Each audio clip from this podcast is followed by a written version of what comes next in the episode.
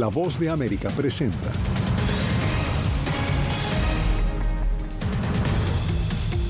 Desde Missouri hasta Massachusetts, unos 20 estados de Estados Unidos emiten alertas de calidad de aire por el humo de los incendios forestales en Canadá. Actividades de China y Cuba en el hemisferio generan alarma entre autoridades estadounidenses. Aumenta en El Paso, Texas, el número de citas de solicitantes de asilo a través de la aplicación CBP One. Y gremios periodísticos en Colombia rechazan la estigmatización del presidente Gustavo Petro contra la prensa.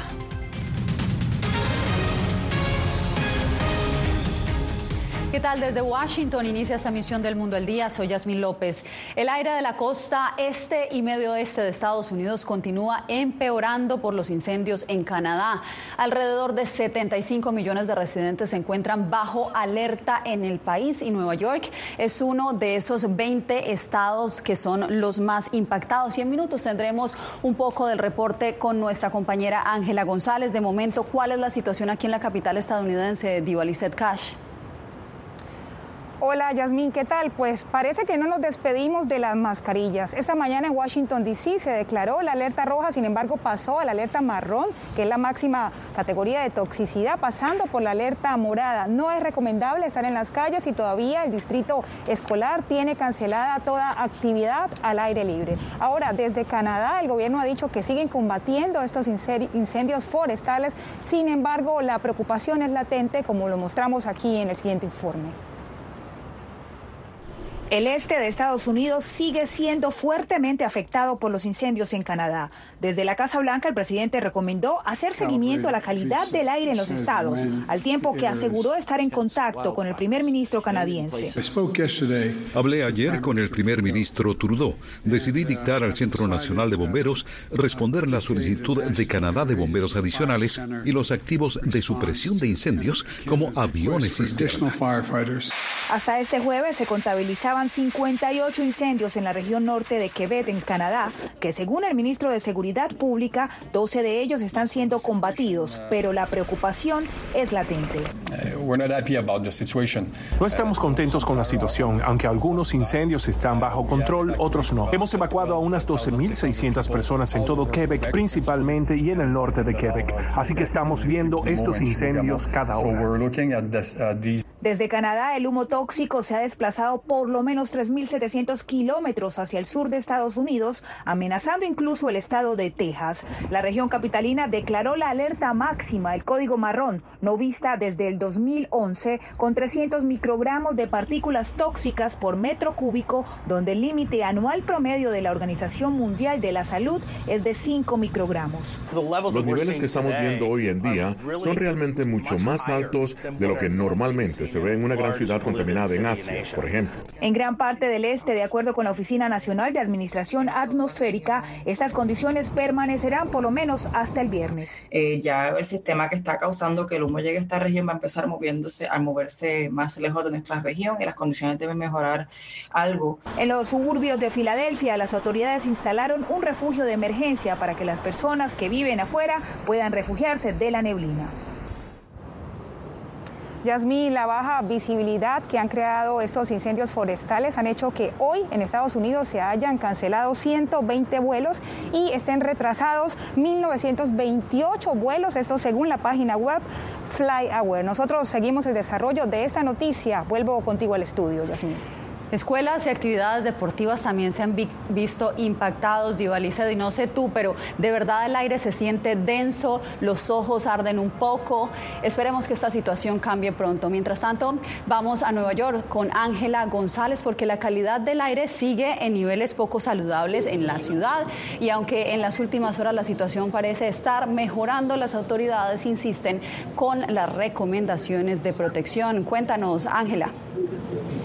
Así es, Yasmín, pues en algún punto Nueva York era la ciudad más contaminada de todo el mundo, con niveles que alcanzaron casi el máximo de la lectura de estos índices de contaminación. Ahora han bajado, se encuentran en 147 que siguen siendo nocivos para la salud, en especial para personas que sufren de asma o que tienen cualquier otro problema respiratorio. De hecho, los doctores recomiendan que se mantengan eh, a puerta cerrada, con las ventanas cerradas y también que utilicen filtros para poder purificar el aire. De hecho, la gobernadora Kathy Hochul anunció que están distribuyendo más de un millón de mascarillas en diferentes puntos de la ciudad para aquellas personas que pues por alguna razón tienen que salir y ha recomendado el uso de estas mascarillas que fueron las mismas que se usaron durante el COVID-19 y que la población pues así mantenga esta alerta todavía, eh, todas estas precauciones al máximo debido a que todavía este sistema no pasa, aunque sí ha mejorado bastante con respecto a los días anteriores. También se dijo que el sistema de transporte público, lo que son los trenes y también los autobuses, pues tienen filtros de aire bastante óptimos y si las personas necesitan encontrar algún tipo de refugio, pues lo pueden hacer también en, este, en esta parte del servicio público. Así, esta alerta se va a mantener hasta la medianoche del viernes en la Gran Manzana, donde tenemos todavía cielos bastante nublados, donde se acerca la lluvia, que según expertos esto podría ayudar a disipar este sistema y donde siguen soplando fuertes vientos. Yasmín. Esperemos que el panorama mejore y veo mucha gente también utilizando mascarillas. Ángela, cuídate tú también. El viaje de este aire tóxico estaría afectando en especial a personas con enfermedades respiratorias y también enfermedades crónicas del corazón. Cáncer es otra de las condiciones, según explicaron a especialistas, a nuestra corresponsal Adriana Arevalo. Tan denso y contaminante es el humo proveniente de los incendios forestales que azotan la provincia de Quebec, en Canadá, que casi 100 millones de personas en las zonas afectadas de Estados Unidos están expuestas a sufrir problemas de salud. Las sustancias que se están, este, que vienen en, este, en este fuego que está haciéndose son peores que la contaminación que puede ser la contaminación industrial, la que se genera por carros, o por fábricas. Eh, es peor porque el monóxido de carbono está más concentrado. Y las alertas son para todos. Por eso no es casual que los gobiernos locales hayan cancelado actividades al aire libre o recomienden no ejercitarse en espacios abiertos. Pero hay una población más vulnerable aún a los efectos tóxicos del fenómeno. La gente que tiene actualmente una predisposición como asma, como bronquitis crónica, como este, enfermedades pulmonares de otro tipo, los niños, los ancianos van a intoxicarse muy pronto, muy, muy rápidamente con, con esto. Eh. Por eso, advierten los expertos en salud, es crítico que los pacientes sean tratados en cuanto aparezcan síntomas de intoxicación por contaminación del aire. Tos, dolor de pecho y opresión en el pecho, ronquera y confusión y a veces dolor de cabeza, náusea, vómito la Agencia de Protección Ambiental ha dicho que la situación se prolongará durante varios días, por lo que se sugiere a quienes deban salir a la calle en las zonas afectadas que usen mascarillas N95 o KN95, como las que se recomendaron durante la pandemia. Adriana Arevalo, Voz de América, Las Vegas. Cambiamos de información. China habría acordado con Cuba establecer un centro de espionaje en la isla, según una publicación del diario The Wall Street Journal, que cita fuentes con acceso a la inteligencia estadounidense.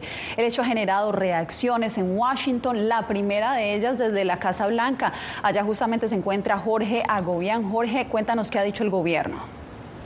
Yasmin, un alto funcionario de la administración Biden nos dijo más temprano que el informe es inexacto, no explicó dio detalles. Sin embargo, desde el Departamento de Defensa, hace tan solo minutos, el portavoz del Pentágono dijo que puede decir que basado en la información que ha tenido acceso el departamento, el informe no es exacto y que no están, eh, no conocen de que Cuba y China estén desarrollando cualquier tipo de estación. Ese es eh, lo más reciente que ha dicho el gobierno estadounidense. Sin embargo, más temprano hay que destacar este funcionario con el que hablábamos también nos decía que sí están también al tanto desde el principio de la administración Biden de las actividades de China en la región, específicamente junto a Cuba. El gobierno cubano respondió también durante esta tarde a este informe catalogándolo como calumnias y diciendo que es parte de una narrativa de personas que quieren que continúe, cito, el bloqueo de Estados Unidos, Estados Unidos hacia la isla comunista. Por su parte,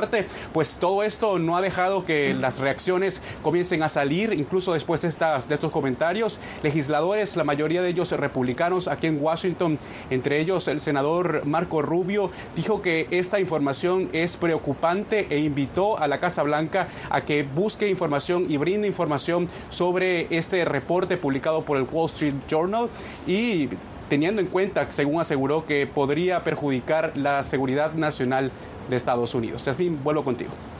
Continuaremos monitoreando el desarrollo de esta noticia. Jorge Agobián desde la Casa Blanca, gracias.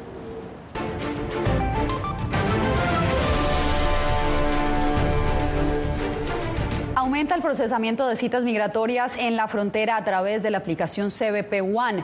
Desde El Paso, Texas, César Contreras nos informa que mientras para unos es un signo esperanzador, para otros el reto migratorio exige soluciones de fondo.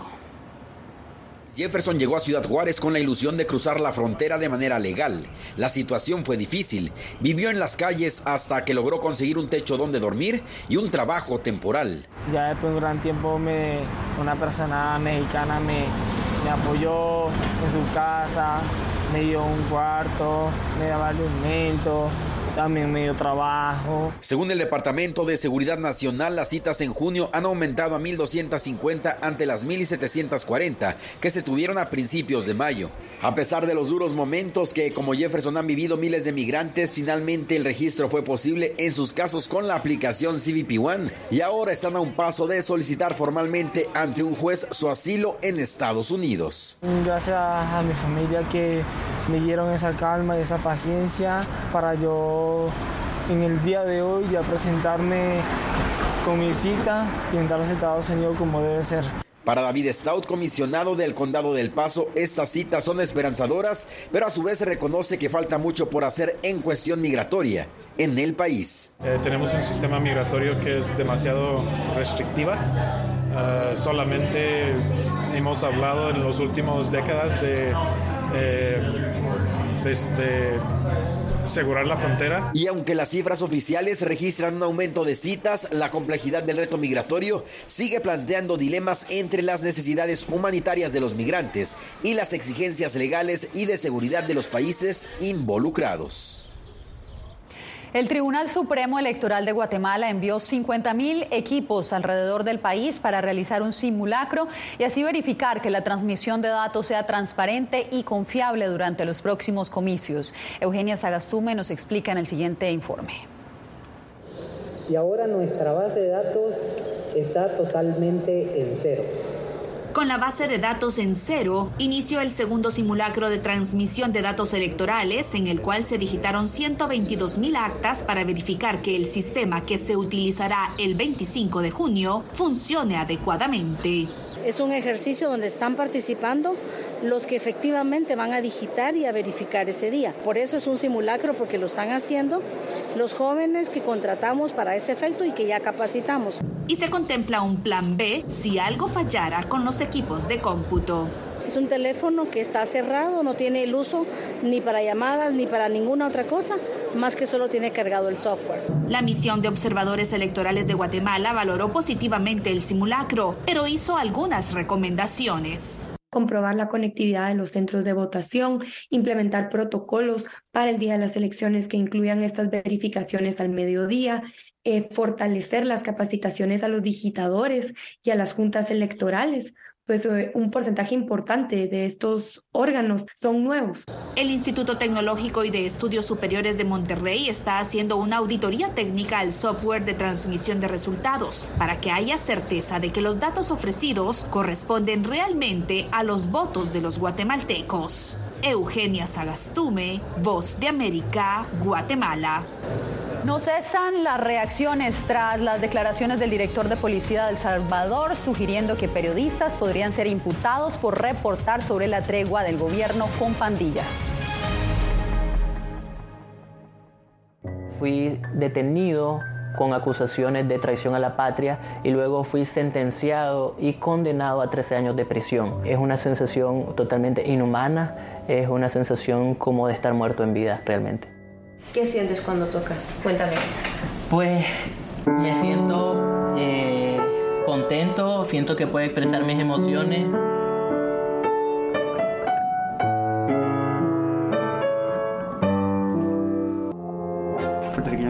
Somos animales raros porque tenemos esta ciudadanía americana. Llegamos a Estados Unidos y nos damos cuenta que somos diferentes. Sí, tenemos un pasaporte americano, pero nuestra idiosincrasia no lo es. Si queremos hacer un mejor Puerto Rico, que es lo que buscamos nosotros, tenemos que ganarnos el respeto y la confianza de todos los sectores del país.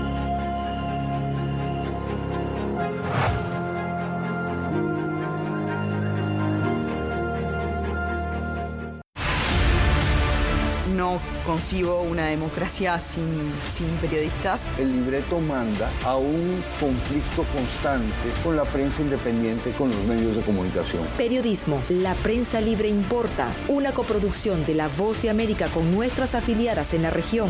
Se ejerció esta profesión con mucho eh, miedo. ¿Cuántos periodistas van muertos ya? Por decir la verdad.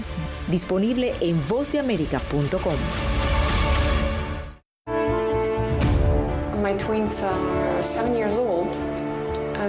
from the first day my parents arrived, they were like, grandparents, uh, why don't you stay here in Panama with us until the war is over?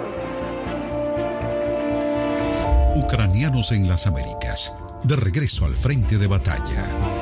Una producción especial de La Voz de América. Pronto, en todas nuestras plataformas.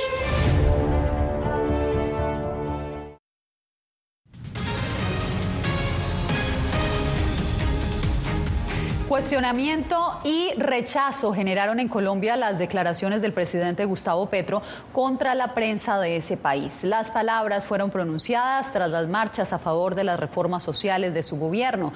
Jair Díaz nos informa. Aquí hemos visto una prensa que odia a la vicepresidenta por su color de piel. Las declaraciones del presidente Gustavo Petro causaron indignación en los medios colombianos. Para los gremios periodísticos, sus palabras representan un ataque a la libertad de prensa y señalan que restan garantías al trabajo de los periodistas. La principal autoridad del Estado moderara los comentarios que estaba haciendo sobre los periodistas.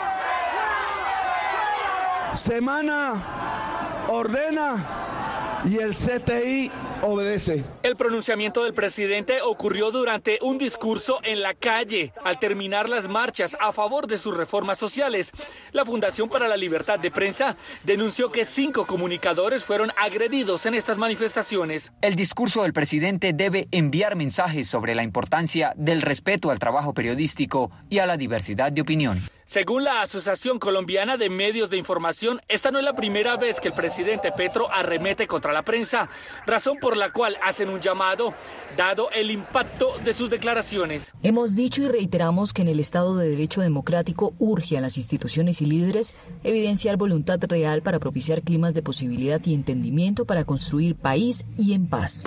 Los cinco periodistas fueron agredidos durante las recientes manifestaciones en Bogotá, Medellín y Barranquilla. Jair Díaz, Voz de América, Bogotá. Y en más noticias de Colombia, el presidente Gustavo Petro viajó este jueves a La Habana, Cuba, para cerrar la tercera ronda de negociaciones con la guerrilla del Ejército de Liberación Nacional, conocido como ELN. El mandatario aspira a firmar un acuerdo de cese al fuego de seis meses por parte de esa guerrilla. Él aspira a que la guerrilla se comprometa a un cese al fuego. La visita del jefe de Estado a La Habana se produce tres días después del anuncio por parte del Ministerio Público de la suspensión de la orden de captura contra Antonio García, líder del ELN. La policía de El Salvador podría iniciar procesos judiciales contra periodistas que hayan reportado sobre una tregua gubernamental con pandillas. El tema ha generado alarma entre diversas organizaciones, como nos informa Raquel Herrera.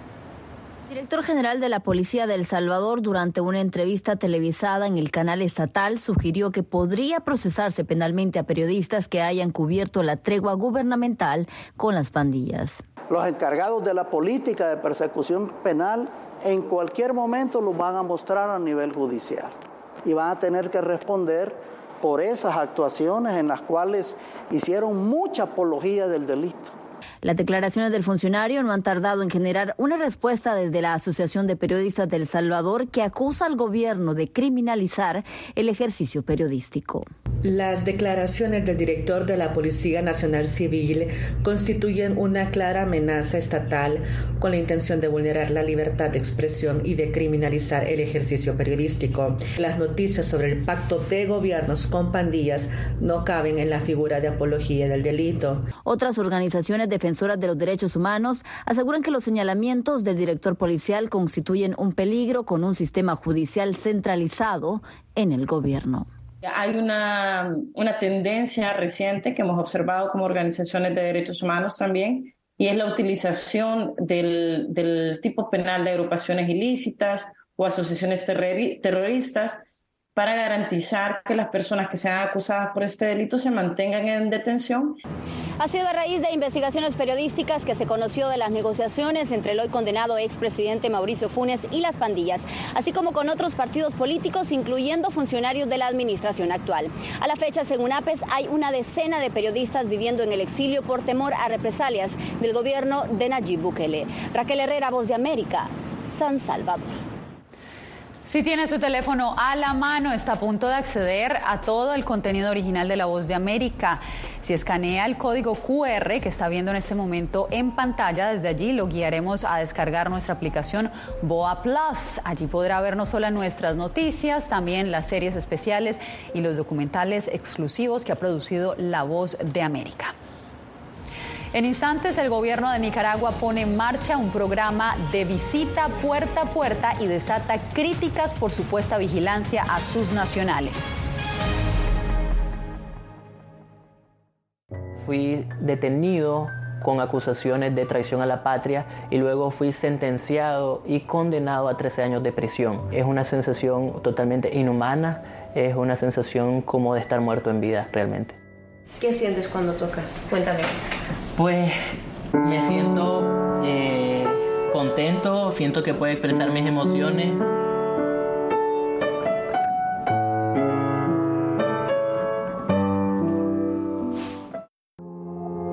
puertorriqueños somos unos animales raros porque tenemos esta ciudadanía americana. Llegamos a Estados Unidos y nos damos cuenta que somos diferentes. Sí, tenemos un pasaporte americano, pero nuestra idiosincrasia no lo es. Si queremos hacer un mejor Puerto Rico, que es lo que buscamos nosotros, tenemos que ganarnos el respeto y la confianza de todos los sectores del país.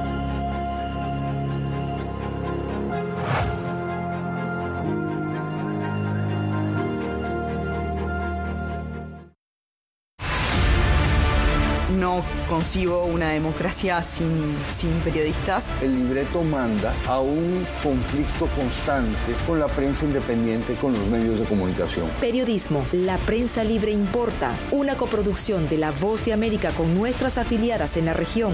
Se ejerció esta profesión con mucho eh, miedo. ¿Cuántos periodistas van muertos ya? Por decir la verdad. Disponible en vozdeamerica.com.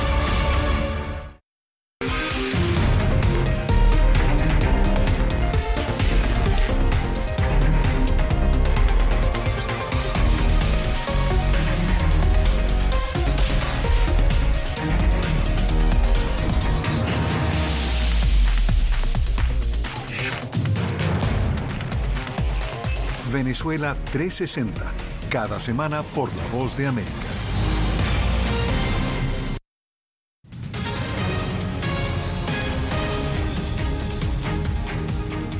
El volcán Kilauea de Hawái, uno de los volcanes más activos del mundo, entró en erupción. La fuerte lava que sale desde el centro del cráter ha activado nuevas alertas de seguridad. El Servicio Geológico de Estados Unidos informó que la alerta aumentó de naranja a rojo y que por el momento las erupciones son dinámicas y se registran únicamente en un área cerrada del Parque Nacional de los Volcanes de Hawái. Kilauea entró en erupción por última vez en enero y la actividad se extendió hasta marzo. En el 2019, una serie de terremotos y una gran erupción de Kilauea provocaron la destrucción de cientos de hogares y negocios. El gobierno de Nicaragua puso en marcha un programa con el que visitará los hogares de miles de ciudadanos. Según la administración de Daniel Ortega, busca garantizar la prevalencia de la paz pero sus críticos aseguran que es una nueva estrategia para vigilar a sus opositores. Donaldo Hernández nos da más detalles. Así se denomina el nuevo programa implementado por el gobierno del presidente Daniel Ortega. La medida contempla la visita casa por casa, lo que genera desconfianza en algunos sectores. Todo centrado en provocar un terrible miedo a la población y una parálisis política interna. El catedrático universitario Ricardo Baltodano considera que la intención del programa anunciado por la vicepresidenta Rosario Murillo es implementar mayor vigilancia en la ciudadanía e identificar a los opositores del gobierno. La señora Murillo oficializó los niveles brutales de persecución que han desatado como mecanismo alternativo a la prisión generalizada. Rosario Murillo, quien además de vicepresidenta es vocera del gobierno, explicó que hasta el momento han visitado miles de hogares nicaragüenses y que la intención de la iniciativa es garantizar la paz del país. Ha visitado ya a 43 mil madres de familia con todos los temas relacionados con la seguridad en el hogar. Sin embargo, algunas de las instituciones encargadas de las visitas, como la Policía Nacional, han sido sancionadas por Estados Unidos y, en consecuencia, despierta desconfianza en la población, señala la socióloga e investigadora Elvira Cuadra. Ha crecido el, el, sentimiento de temor e inseguridad de la población a la violencia política. Organizaciones de derechos humanos temen que las visitas resulten en la detención de más ciudadanos que no simpatizan con el gobierno. Donaldo Hernández, Voz de América. Fue extraditado hoy desde Perú el holandés Joran van der Sloot, quien estaba encarcelado en ese país desde el 2012 por el asesinato de una joven peruana llamada Stephanie Flores. Van der Sloot será juzgado en Estados Unidos por cargos relacionados con la desaparición de una mujer estadounidense en Aruba en el 2005. El hombre de 35 años es el principal sospechoso de la desaparición de Natalie Holloway, una estudiante universitaria estadounidense de 18 años. Una vez concluido este juicio acá en Estados Unidos, el holandés será devuelto a Perú para cumplir su condena. Y usted quédese, hacemos una breve pausa y regresamos con más información aquí en El Mundo al Día. No concibo una democracia sin, sin periodistas. El libreto manda a un conflicto constante con la prensa independiente, con los medios de comunicación. Periodismo, la prensa libre importa, una coproducción de La Voz de América con nuestras afiliadas en la región. Se ejerció esta profesión con mucho eh, miedo. ¿Cuántos periodistas van muertos ya? Por decir la verdad. Disponible en vozdeamerica.com. tiempos de cambios, cuando el mundo parece incierto y lo que escuchamos no refleja lo que vemos, buscamos la verdad. A través de la pantalla de la Cuando nos cuentan solo una parte de la historia, perdemos la confianza. En momentos de crisis, nuestros sueños, esperanzas y deseos de un mejor mañana dependen de una prensa libre. En La Voz de América te traemos las historias que la gente se arriesga a ver. Conectamos el mundo y lo unimos con la verdad.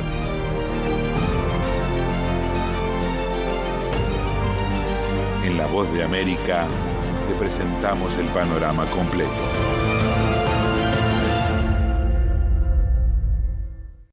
fui detenido con acusaciones de traición a la patria y luego fui sentenciado y condenado a 13 años de prisión. Es una sensación totalmente inhumana, es una sensación como de estar muerto en vida realmente.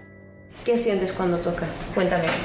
Pues me siento eh, contento, siento que puedo expresar mis emociones.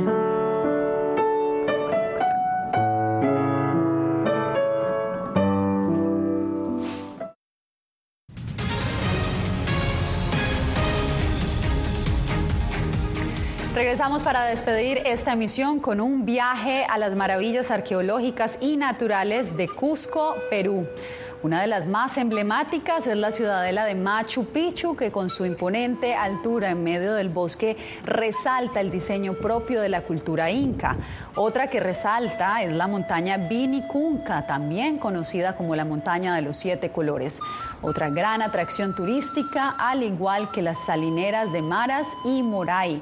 Es un sitio arqueológico ubicado en el Valle Sagrado de los Incas. Con estas hermosas imágenes nos despedimos por hoy.